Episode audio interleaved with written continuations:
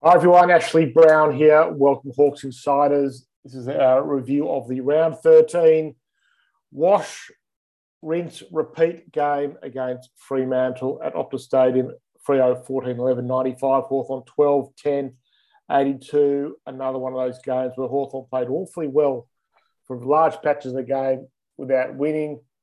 Those taking a long term view of how things are going at Hawthorn say it was a.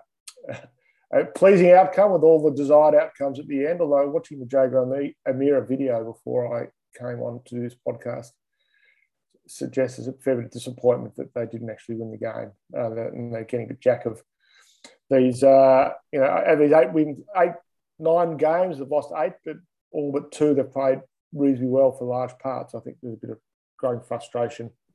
They're not getting the wins on the board, but we will discuss that over the next hour or so with my co-host uh, Darren Levin. Hello. Hi Ash. Um, yeah, I mean it, it is it is a bit wash, rinse, repeat. But at the same time, I think if we had played like that against most of the sides that rolled us this year, we probably would have won. So you can legitimately say that we were beaten by a better side, a side with more polish um, and experience and class they really did have a bit more polish then. It probably, probably was the difference. It's a Clarkoism, but it's about right. There was a little bit better, uh, a few more better players running around. Hello, Andrew Weiss. G'day, Ash. G'day, Daz. Uh, yeah, I think you wrote an article a couple months ago, Ash, where you talked about how honourable losses might become uh, part of the vernacular ongoing and that it hasn't been a a Hawthornism of the past, but that we might have to accept that it is something uh, that that we're going to see a bit of. And I mean, that's what it was. I think at halftime, um, everyone was pretty happy. Everyone was pretty impressed. But the question was was there whether or not it was sustainable for four quarters. Um, that intensity and the pressure, and I think even sort of Sam mentioned it at halftime on on the on the telly in his interview to say that the challenge was going to be sustaining it for four quarters, and it was just too much. But as we'll get through get through the players, there was so much to like about it. So happy with the result overall. So this is our player review. We're going to go through play. You know the drill. Player. We'll, we'll go through their stats, give them a ranking, a very brief chat. Just a bit of housekeeping at the start. We uh, there'll be no spaces this week. We're as are the Hawks. We're having a bye week. Um, we will be back with spaces in the lead up to uh, the Dogs game on the Friday night. But we've got a beauty of the spaces coming up, and uh, we've had a few questions about a certain issue that we need to dive deeper into. I've already started my preparation for this. It's going to be an absolute beauty. We'll have a bit more details in the lead up, but you will not want to miss the spaces. If you enjoy our spaces, this is probably just about the best one we've ever done. And I'm saying that a week out. So uh, it should be loads of fun. Let's start, as we always do, we'll go numerical order. Harry Morrison, 17 disposals, six marks, two tackles, and a goal. 88% disposal efficiency. He had uh, six contested possessions. Uh, he had three score involvements, took six marks, as I said, all uncontested. 384 metres gained. He had two clearances as well. Um, he was uh, not at a centre-bounce. Uh, Daz, let's kick off with you. I feel like I get Harry every week, but I'm pretty happy to at the moment. He's had a really consistent year, and I thought he was again amongst our you know top top five players on the ground. Um, kicks in a really really important goal, and he's kind of it's kind of become part of his, his game now a bit, um, kicking a goal when we need it. Um, just just did a lot of good work um, at, at, all ends of the ground, and I think he's becoming a really important player for us. So I'm going to give him a, a seven. That I think is a fairly resurrecting. He's right. That goal, he's, that when he's got he gets a bit of space and he's in a distance, you know he's going to get the goal. He's, he's pretty reliable now. So yeah, I think he's played. Uh, I think he's had a really good season. Um, and when we talk about most improved players at the club this season, he'd certainly be in the conversation. Number three for Hawthorn is Tom Mitchell, 28 disposals, nine kicks, 19 handballs was the, the breakdown of that. Two tackles, did not score, 68% disposal efficiency, 15 contested possessions. He worked really hard, I thought. Um, he was on uh, 243 metres gained, the three clearances. He had uh, five inside 50s. He was at centre bounce 19 attendances, so uh, reasonably heavy load. Work out as we go along who had the most, but uh, 19 would suggest that uh, he was a fair bit was expected of him. Um, you know, Gary, I just wanted to talk about. You know, I, I, a lot of people were, dis- were disappointed with selection this week, thinking it's a missed opportunity to play some young players. I felt that their best chance to win this game was actually take over a really experienced side and throw a lot of the heavy lifting at the experienced players. And I thought Tom Mitchell, and we'll get to Jaeger O'Meara down the track as well, absolutely uh, delivered in spades in this game. Andrew, what do you think? Yeah, similar. I think uh, you mentioned the numbers in terms of handballs and centre bounce attendances, and, and obviously they were both significantly high. That expectation of him to be the one doing the grunt work and getting the ball out to release our other mids was significant. Um, oh, I found it really strange. I don't know if anyone else picked up on it, but he started the third quarter on the bench. There are a few of them getting rub downs on the bench. And I don't know, that's a question I'd love to ask of Sammy or the coaching panel. I've just had a 10 to 15 minute like break in the rooms. How's Tom Mitchell starting on the bench? Like it's not a rotation. He doesn't need extra minutes. He's just had 15. So that that was just interesting. But I thought, you know what, in terms of being that number one mid doing his role, I thought he did it very well um, without being exceptional. I gave him a seven out of ten. It's interesting to say that. I didn't notice that partly because I missed uh, the second half of the second quarter and the first few minutes of the third quarter, but he given the Freo's third quarters, they'll talk it up. You know, watch out for Freo's third quarters. You would have thought you'd want everybody, you'd want your best starting 18 on the ground, and particularly your best sort of centre square setup from the start of the third quarter when you know when you knew Fremantle was in the cup. Good question. We won't get a chance to ask uh, Sam. I'm sure there's no media conference this week. So number six for Hawthorn in his last game as acting skipper, but I'd have no problem if he was made acting skipper for the rest of the season and potentially the permanent skipper thereafter because he's been fantastic. James Sicily, 22 disposals. He had uh, nine marks, three tackles. 90% defensive half, 73% disposal efficiency, five contested possessions. He had uh, six turnovers, eight intercept possessions. He took uh, three contested marks, 643 metres gained, two inside 50s, nine rebound 50s, eight one percenters. Another pretty complete game, Daz, from James Sicily. Yeah, it was. And when you talk about those contested marks, I mean, it was just textbook James Sicily being just outsmarting his opponent, opponent leading them under the ball and and just just reading it beautifully. And I think he um, played a lot of time on Lobb, who in the first kind of 10 seconds of the game or whatever 30 seconds of the game you thought oh here's Lobb playing his best game of the season again against Hawthorn but Sicily just really contained him um, gave up 17 centimeters and just absolutely towed him up. So another great game for Sis. Um, you just sometimes wonder how we would sort of cope at the back without him. Um, just such an important player there, and just thought he was was brilliant and went for 640 odd meters gained as well. So he's, he was really damaging um, by foot too. Righty. Oh, uh, I'm going to give him an eight. Thing about Sicily, we've noticed is that a lot of the uh, pundits picking their all Australian teams at the moment, and he is without except I've yet to see one published all Australian team that doesn't have him either in a back pocket or a centre back. So he's been universally accepted as uh, as having an outstanding season, which sometimes Hawthorn people get a bit narky that players don't get considered, but uh, a lot of love for Sicily at the moment. What I love is that he just, uh, I mean, the, the best feature of his game previously was his intercept marking and his ability to read the play and chop it off. But now he just doesn't lose a one on one contest. His spoiling this season has been absolutely exceptional. And when you see it get kicked long and you see that he's in the contest, you know that his opponent's not going to mark it.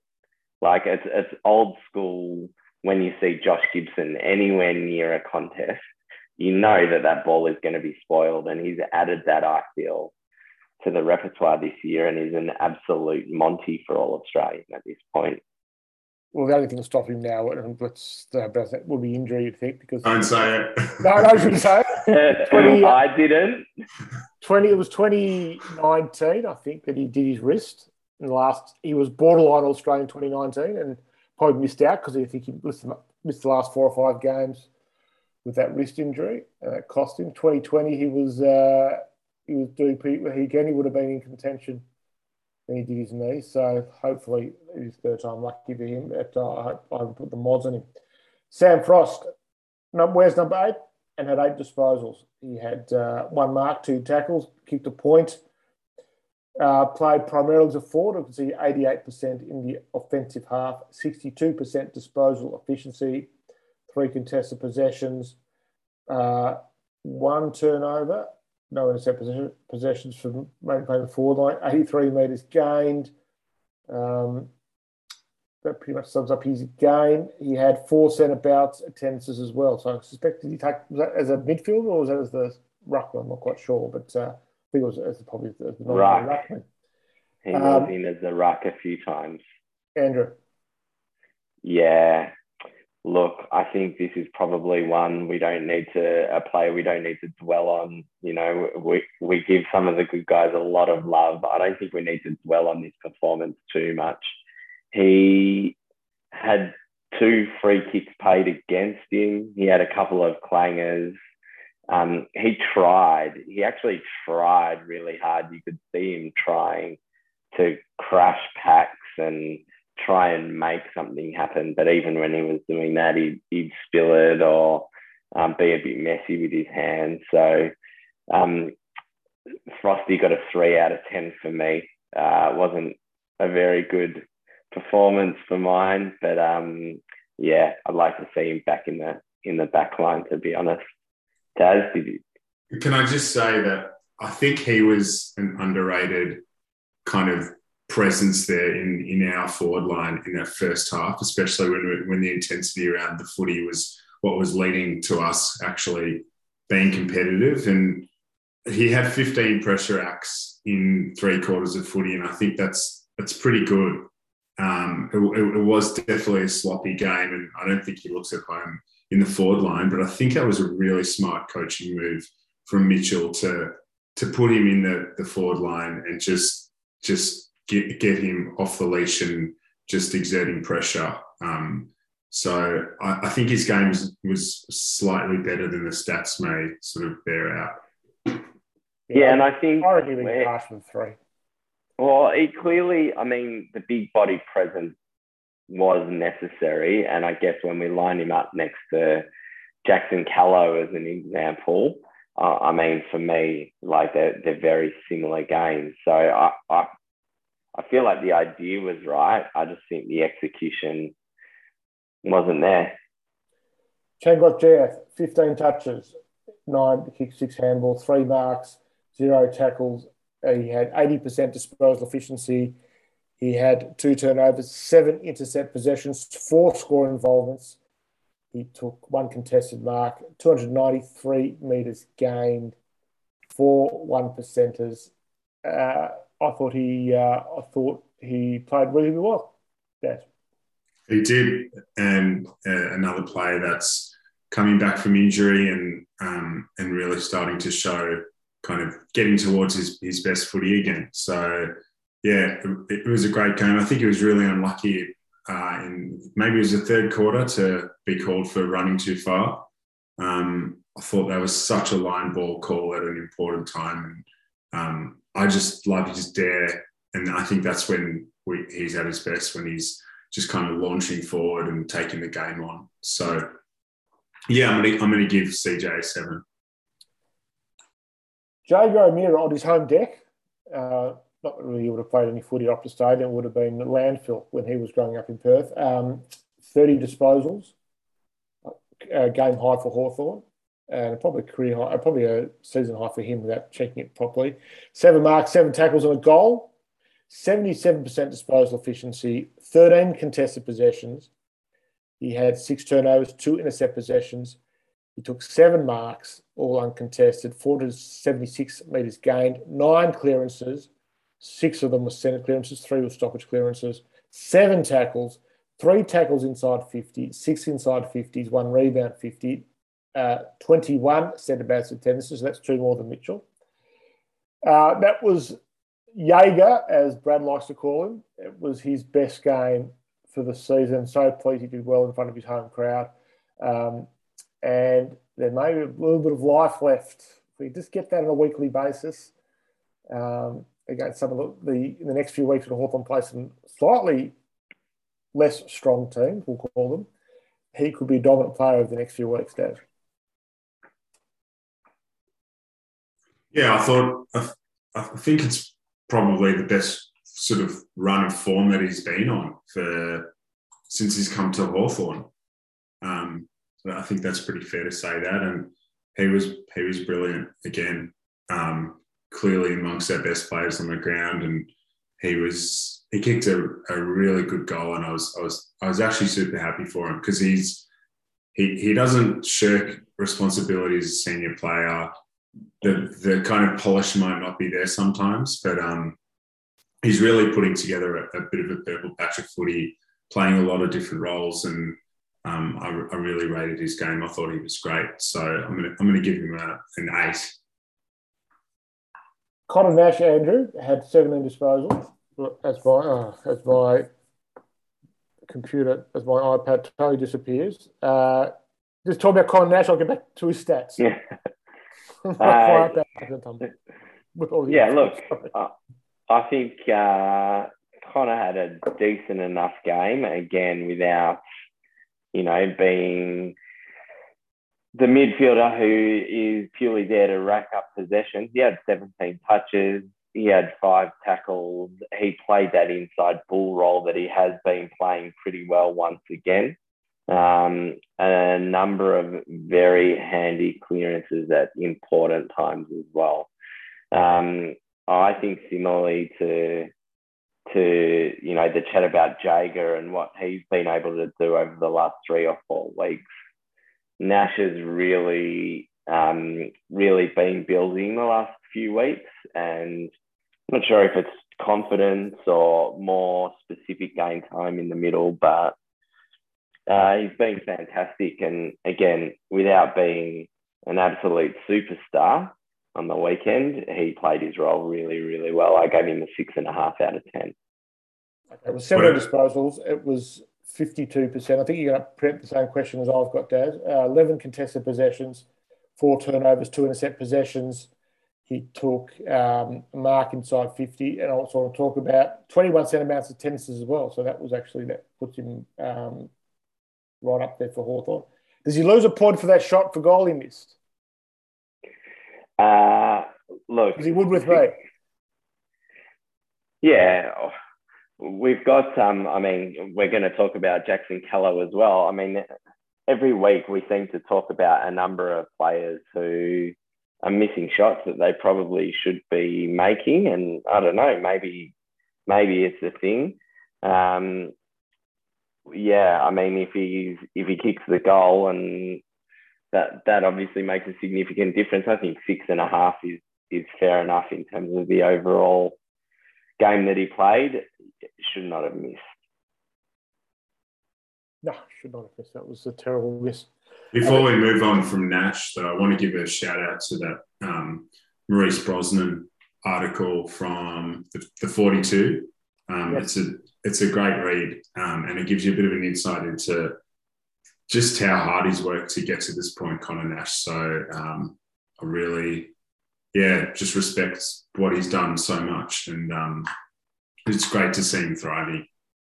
And friend of the podcast, Nat Edwards, who was all but named in the story, has uh, is, is, is bitter now that she's wrong. she's been inundated people. A whack. Give you a whack after that. She, uh, I reached out to her. Said, How are you going with all that? She said, "Oh, happy to be proved wrong." So.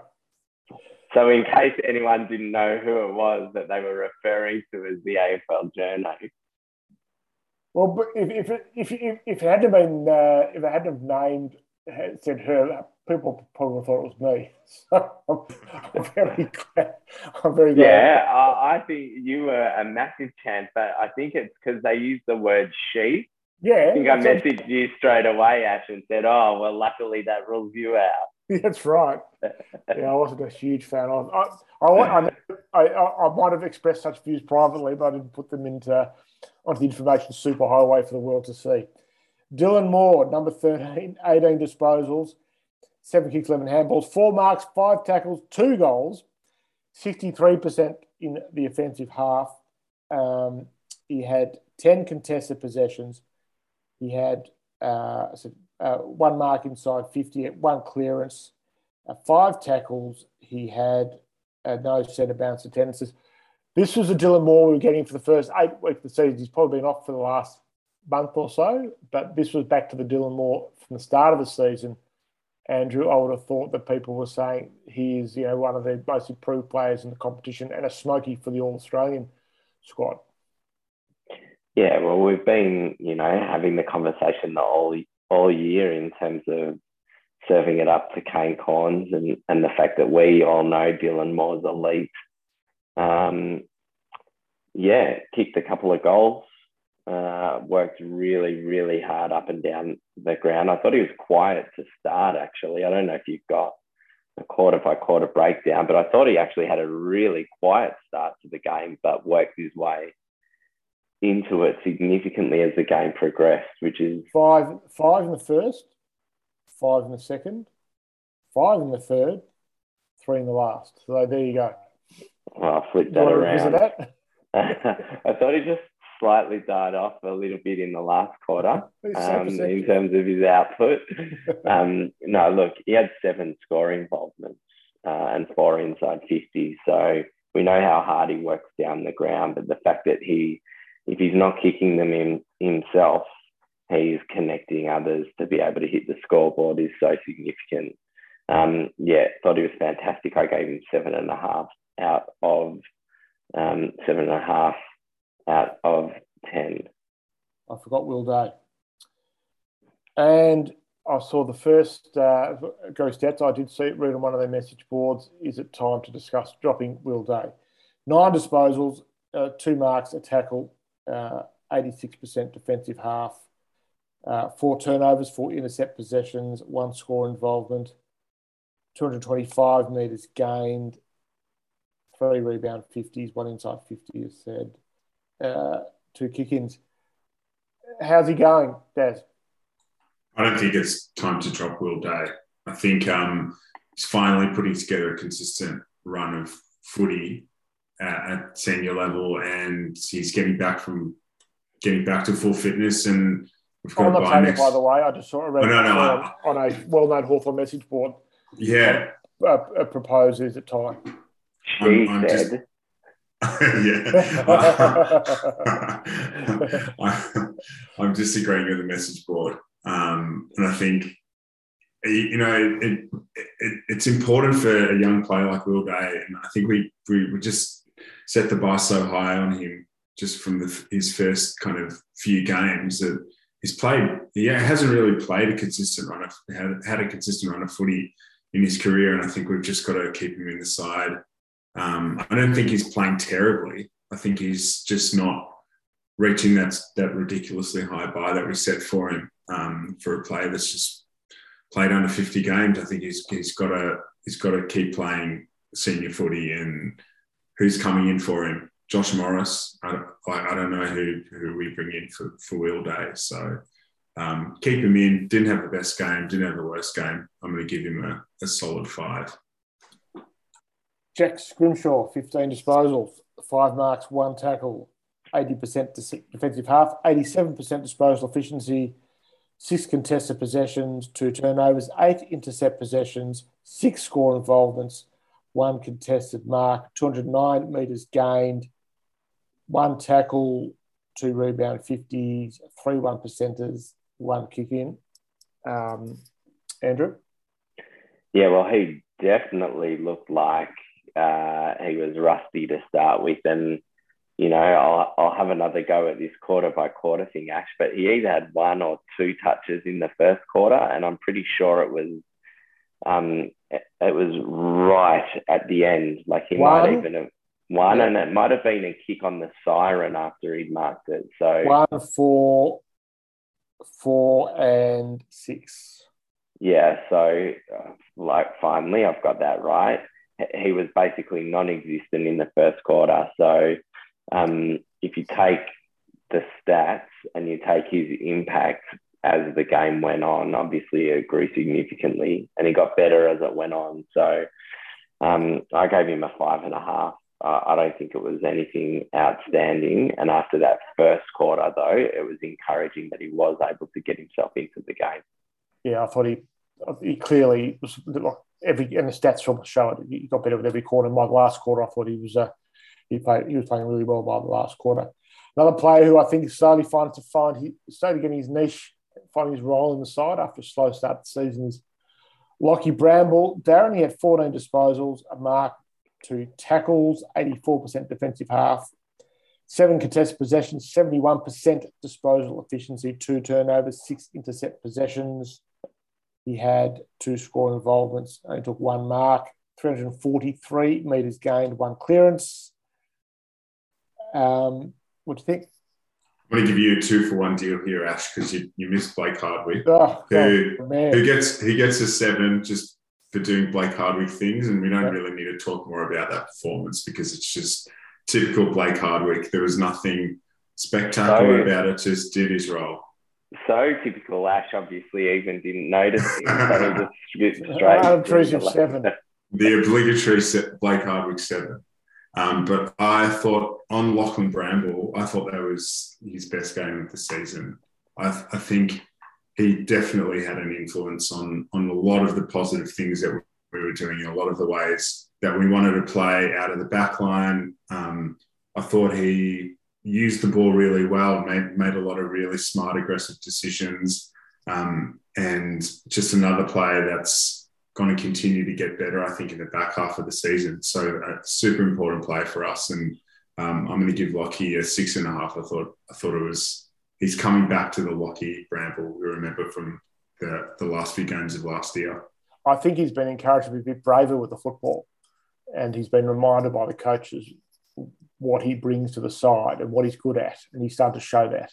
And he, he, he's, he, he's willing to take things on and, and be a bit risky, with his uh, with where, where, he runs from, what he does with the footy. But I think that the, the teams they're better for it, and I thought that showed with a pretty comprehensive game on Saturday. Dan Howe, Andrew, number 17 for Hawthorn, 20 disposals, 10 and 10. That would be broken down. Seven marks, a tackle, a goal that he kicked from the Will Day pocket in the first quarter.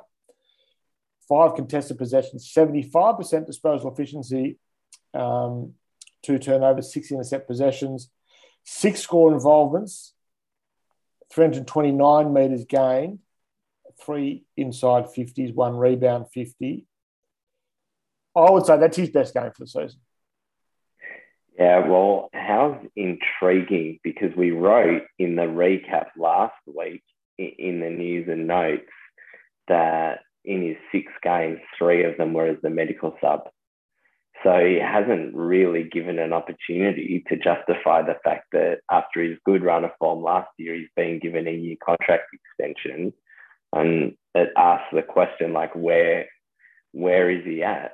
If he keeps playing like this, there's no way he's gonna be at the club by the end of the season. But he was actually really, really good on the weekend. The, the goal that he kicked was fantastic. He almost kicked a second from the same or very, very similar spot later in the game. Um, and yeah, I mean, granted, I, would say uh, most of his touches were uncontested, but that's the role that he plays, like roaming around, running, getting into space, getting the easy ball. Uh, but that's okay. We, we need those players. So I agree. It was definitely his best game for the year. I gave him a six and a half out of 10. Daz, the Chad, 13 disposals, two marks, three tackles, two goals. um, 46% disposal efficiency, four contested possessions, um, five turnovers, one intercept possessions, four score involvements, 203 metres gained, three tackles inside 50 he had. Uh, he also was at five centre bounce attendances. Two goals, but I think one was a Joey Goose, and they weren't the hardest earned goals of his career, but uh, he was a pest, and he was li- he was reasonably lively. What do you make of his game? It was a poor game, and I, th- I think he he's got to do more than just get these cheap goals out the back that he didn't really earn, and I think I really want to start seeing a bit more from Chad Wingard. I think he was a pest, but we're not. He's not. He's not. A, a, he's a, he's one of our marquee players, and he's got to be more than just a pest in the in the forward line, putting pressure on. He was really sloppy. I thought with the ball, um, five turnovers. Uh, I think he needs a, a break, and um, I'm looking forward to ha- him having a better second half of the season. Um, so yeah, I, th- I thought it was a pretty poor game. So I'm going to give him a four. Uh, Luke Breust, Andrew, nine disposals, two marks, six tackles, two goals, one, 88% offensive half, uh, 78% disposal efficiency, one turnover, no intercept possessions, seven score involvements, no mark of the week uh, this week. Did he get the nomination? He didn't win it, did he, last week? I didn't see who they gave the nod to. I assume it wasn't him. No, we would have heard about it through That's through true. socials. I don't think he. I don't think he got the gong. Six tackles, four tackles inside fifty, two inside fifty, uh, two centre-bounce attentions. I did notice in the in the guts at uh, one stage, which slightly I found slightly interesting. What do you make of his game? Yeah, I'd be very, very, very satisfied if we got this game this exact game from Luke Breust every single week.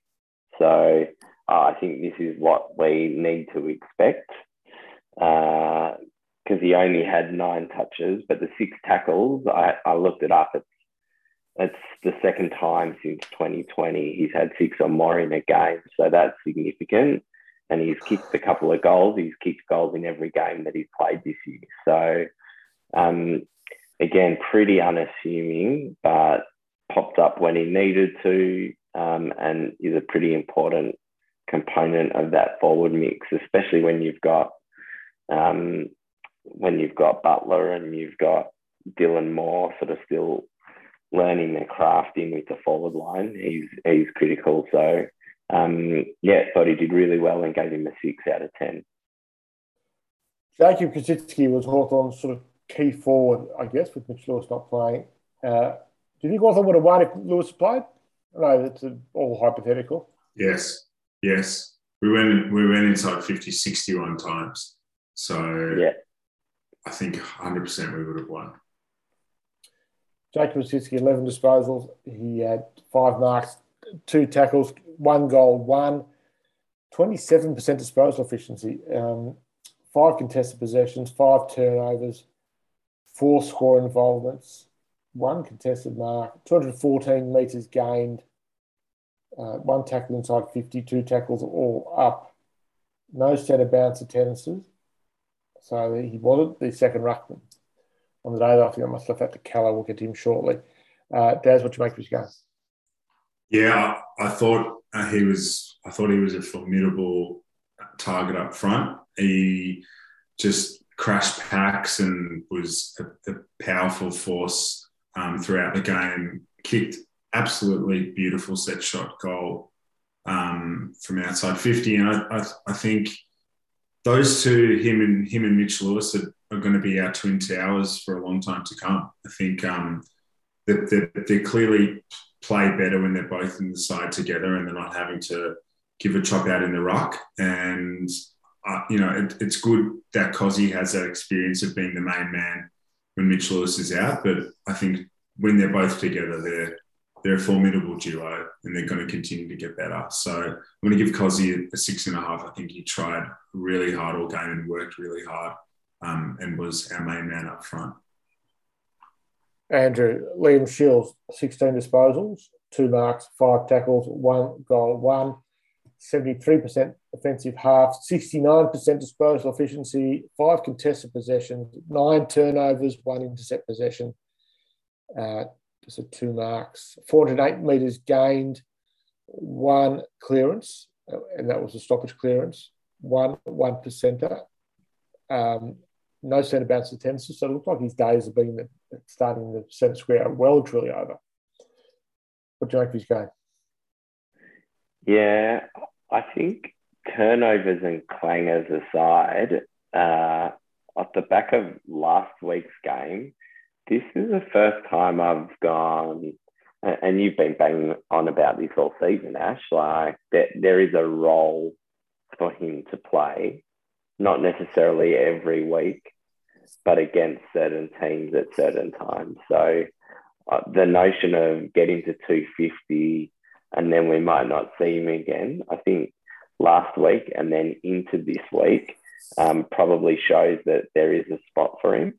Uh, and I, I thought, despite those numbers, in terms of just general presence that he had, I thought he was actually okay. Kicked the goal. Um, so, yeah, I mean, I gave him a six out of 10, where he wasn't outstanding, but he did enough to go, okay, can see how that role would work within, you know, within our team and game plan week to week. I would 100% play him against the Bulldogs the next game as well. There were games, there'll be a few games later in the year when you probably wouldn't play him, but I think Bulldogs in a couple of weeks, I think they really would, they'll be really keen to win that. I'll say the Bulldogs now is very gettable, I think, and um, I would think that he will play in that game. I would like it. I hope he does play. Kyle Hartigan, Daz. Six ah. disposals, uh, five. we should just talk about. It. We're not going to worry the stats for. Uh, there's no stats really that matter for him. Um, I'm just going through the figure now. Just talk amongst yourselves about Hardo. Um, six one percenters, three frees against, two inside fifties. That's interesting. One tackle.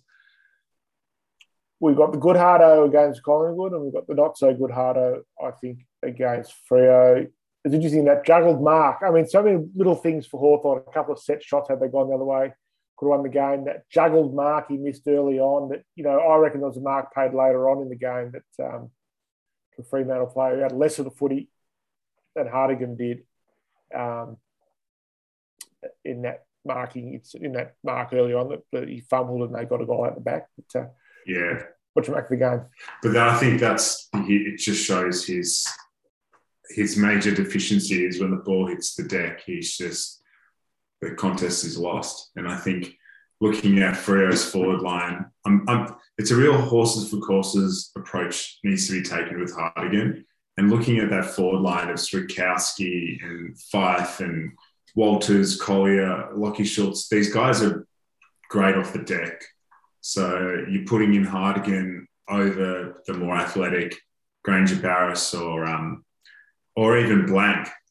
You know, would have would have wouldn't have minded seeing blank in that game. There's no real gun key forwards in that in that in that forward line. So yeah, it was it was a curious decision to put him back in. He was probably back in on form, but uh, I, I, don't know. We've just got to kind of make a decision week to week on Hartigan, um, and I think it's going to be at the expense of one of our more developing younger players, uh, which is unfortunate. So three, sorry. Yeah, I'm not sure we'll play against the Bulldogs. It's, to be Aaron Naughton for sure. I mean, it's Sicily. The Sicily go to Naughton and try. Who's going to go to Tim O'Brien though? We might need him there. well, Tim plays back, so. Oh, that's right. Yeah. we'll leave that one to Brad in a few weeks' time.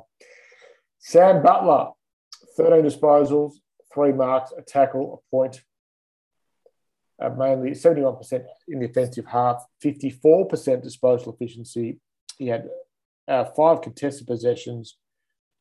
He had uh, 183 metres gained. He had two frees against. Didn't see any time in the midfield, certainly at a, at a centre square. Andrew, how's he going, the boy?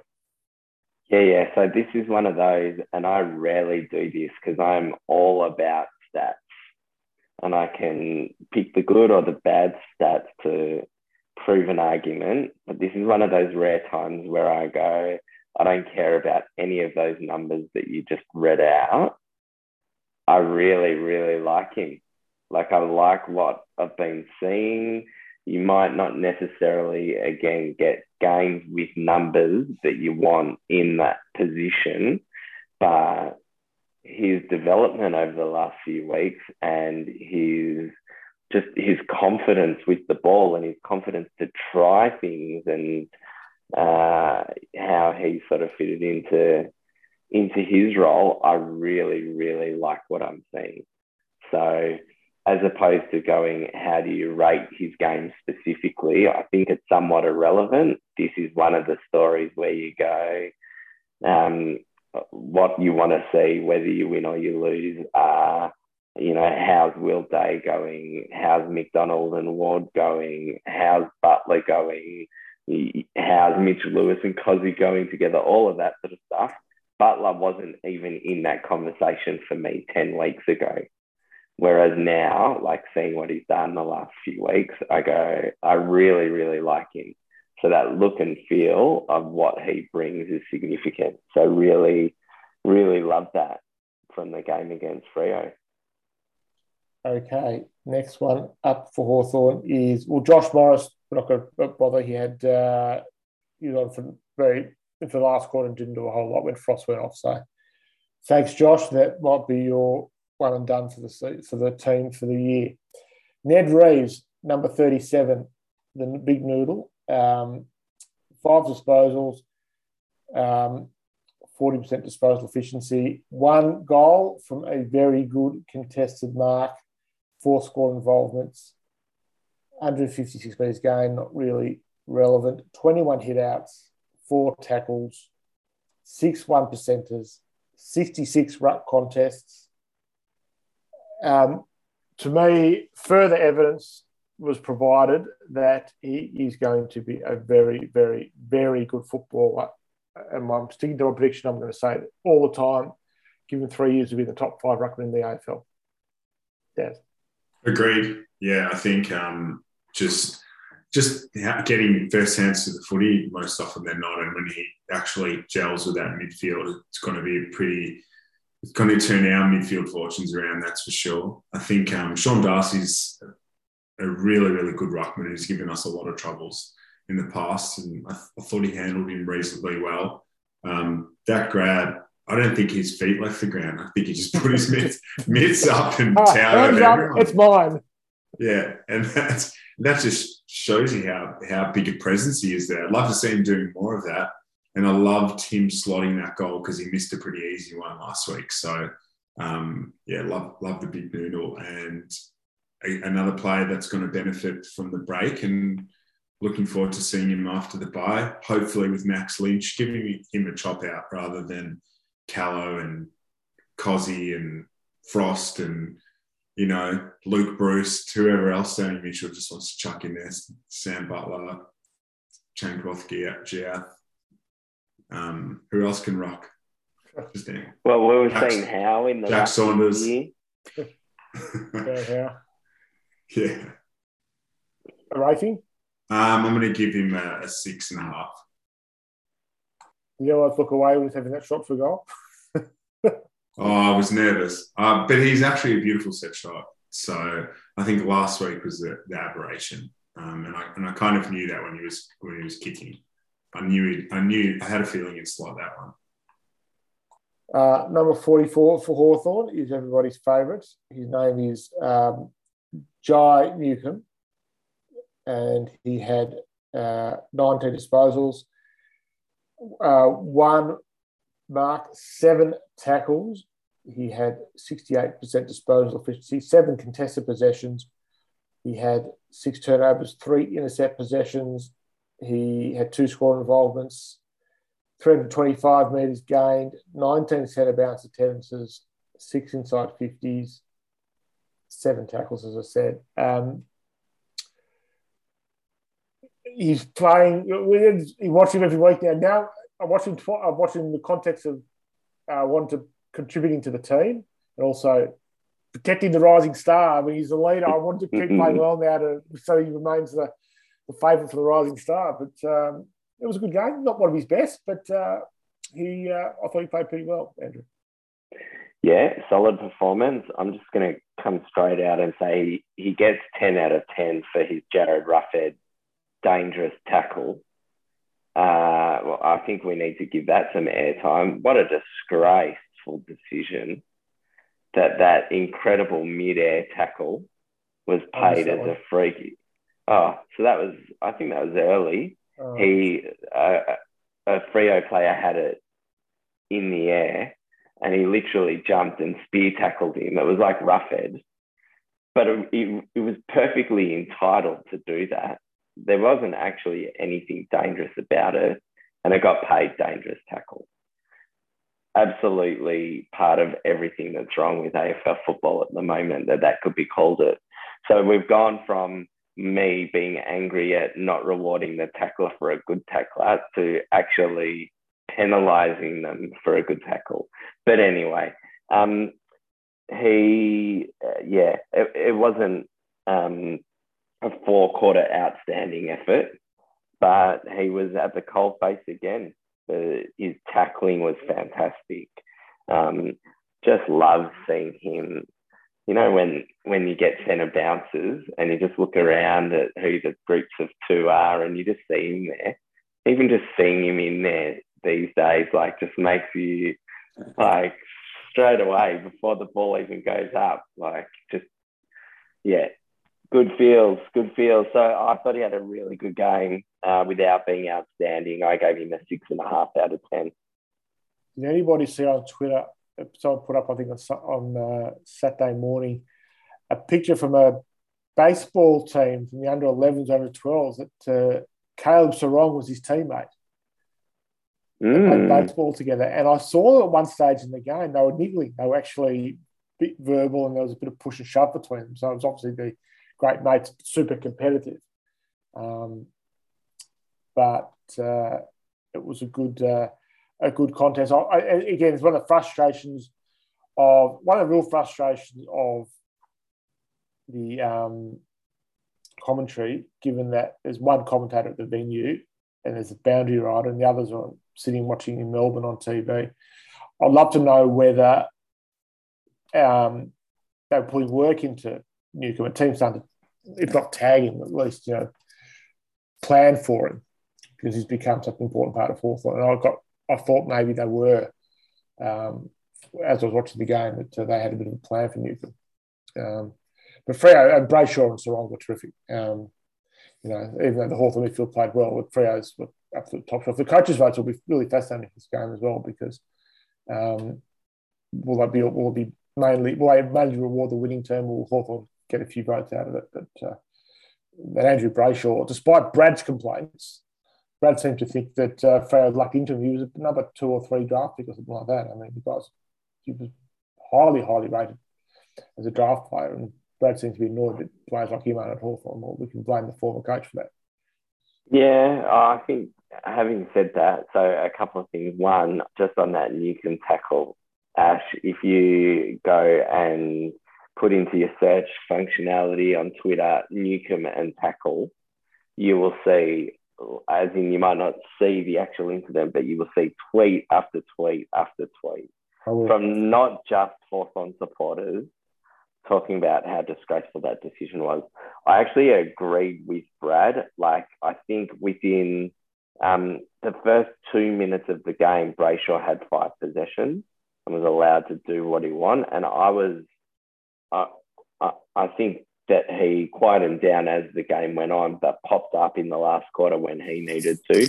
I was surprised we didn't put a hard tag on him early, especially when they weren't playing five in the first half through the middle. Um, Brayshaw was the player that was killing us in the midfield. And, you know, we talk about the fact that Howe's in the team and we talked about Liam Shields and his role. And there's no shortage of options to go, you know what? Like, just just put someone on him before he does too much damage. And I mean, Brayshaw was probably, oh, he'll be in the votes for sure, won't he? yeah, I think so. The player who could have gone with him was playing was was the other side of the country playing for Box Hill. So I was going to say, yeah, best tagger in the AFL playing Box Hill. So Jackson Callow rounds out the Hawthorn players. Um, eight disposals, uh, two marks, two tackles, a terrible behind. Um, 38% disposal efficiency. Uh, three turnovers, three intercept possessions, two marks. One of those was contested, 129 metres gained. He had one centre bounce attempts, eight ruck contests. Um, do we mark him on the basis he's 19 and he's still learning the caper, or do we say he's he's got hands and he's imposing and you know, he took that mark and should have kicked that goal? It was a really important stage of the game. How do we look? How are we looking upon it? How, how's he going, Daz? Yeah, I, I rate Callow, and I, have seen a bit of him at Box Hill, and he's he's been really he's earned his spot in the senior side, and he's earned the call up, uh, even though it was probably probably Mitch Lewis um, injury that gave him gave him the spot this week. But I think yeah, he, he's 19. We used to say that you know power forwards and um, key position players kind of hit their peak at you know 26, 27. Now we're expecting players to at 19 just be fully developed. You know, and people like Luke Jackson have just ruined it for everyone. I think just you know, Callow needs time. He's going to be in and out of the side, and when he actually feels confident in his body and he feels confident at the level, he, we'll see the best out of Jackson Callow, and he's got a lot of good attributes that are that, that are going to kind of set him up to be that third tall. Maybe when Gunston pulls up the pulls up the boots, and um, I I think we've just got to be patient. Um, Josh I think it's supposed to be the next Gunston.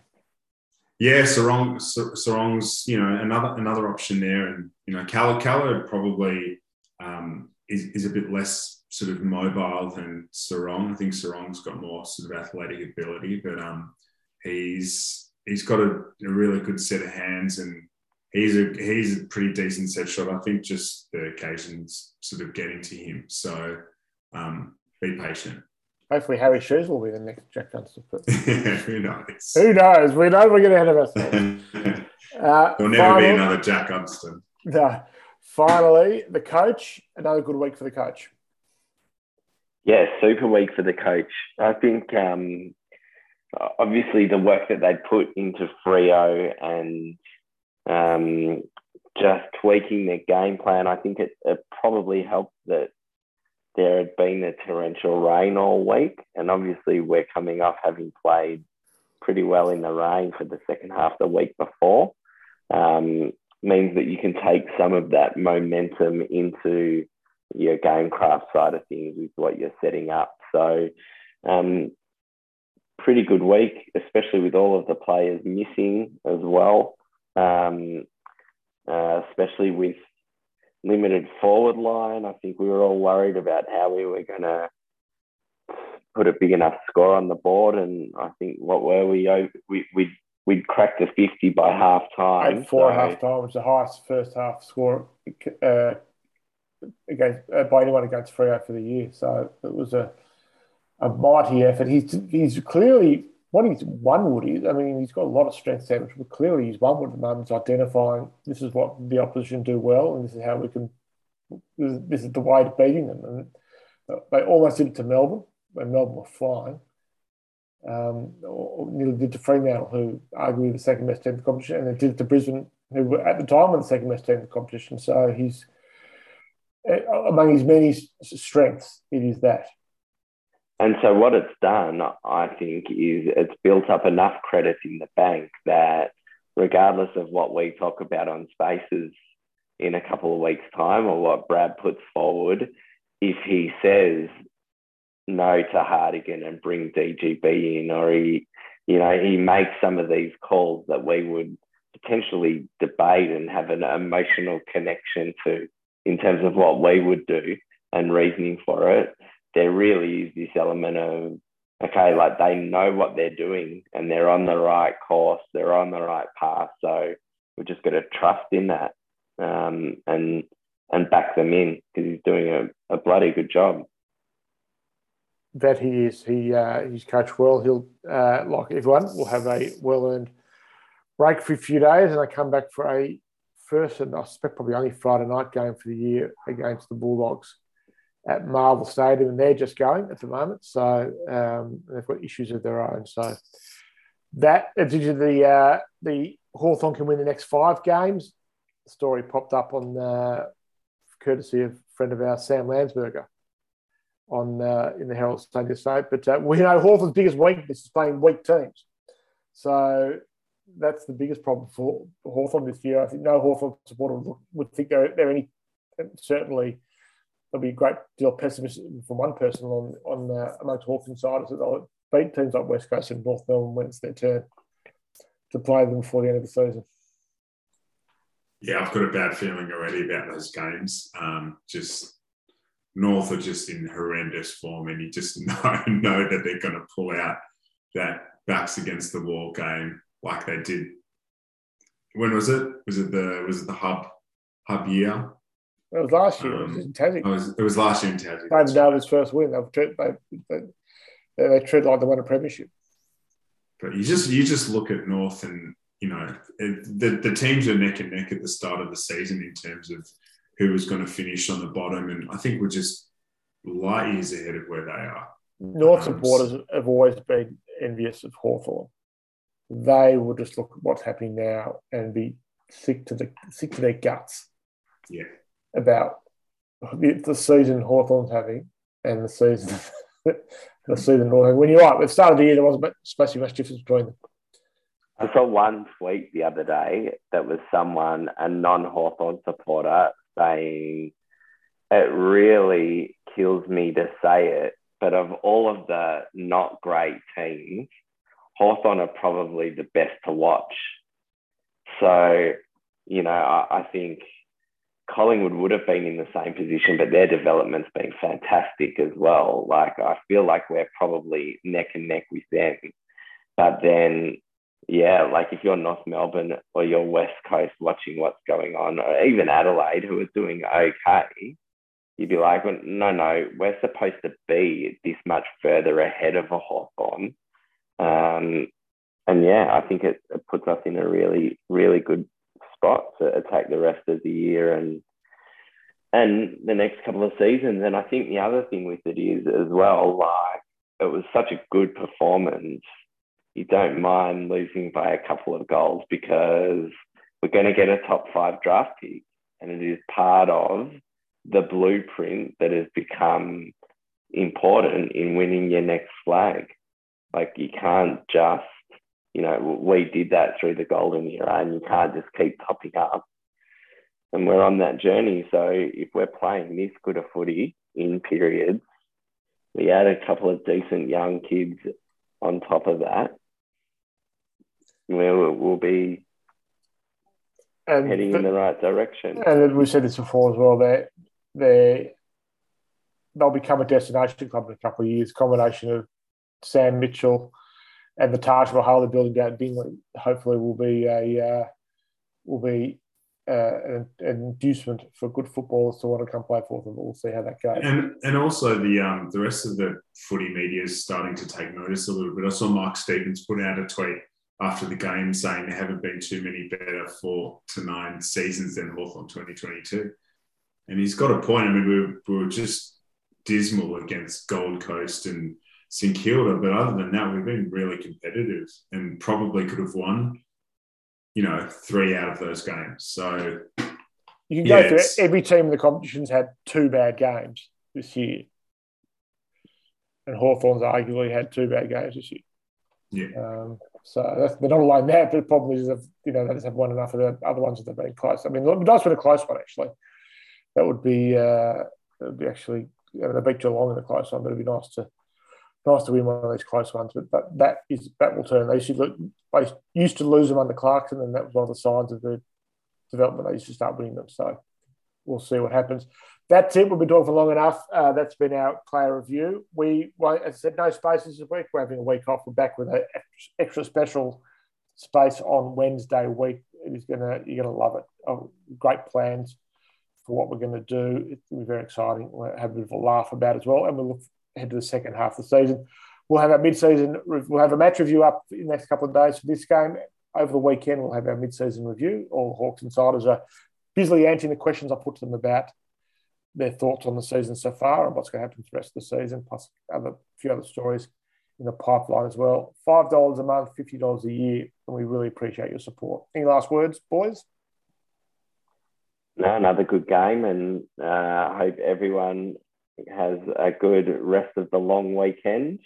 Uh, we'll be pushing out a lot of content throughout the next week and a half. So I hope everyone enjoys that and look forward to the lead in to the dogs. Okay, thanks everyone for listening, and uh, we will talk to you again in a few days on the Hawks Insiders. Thanks and bye for now.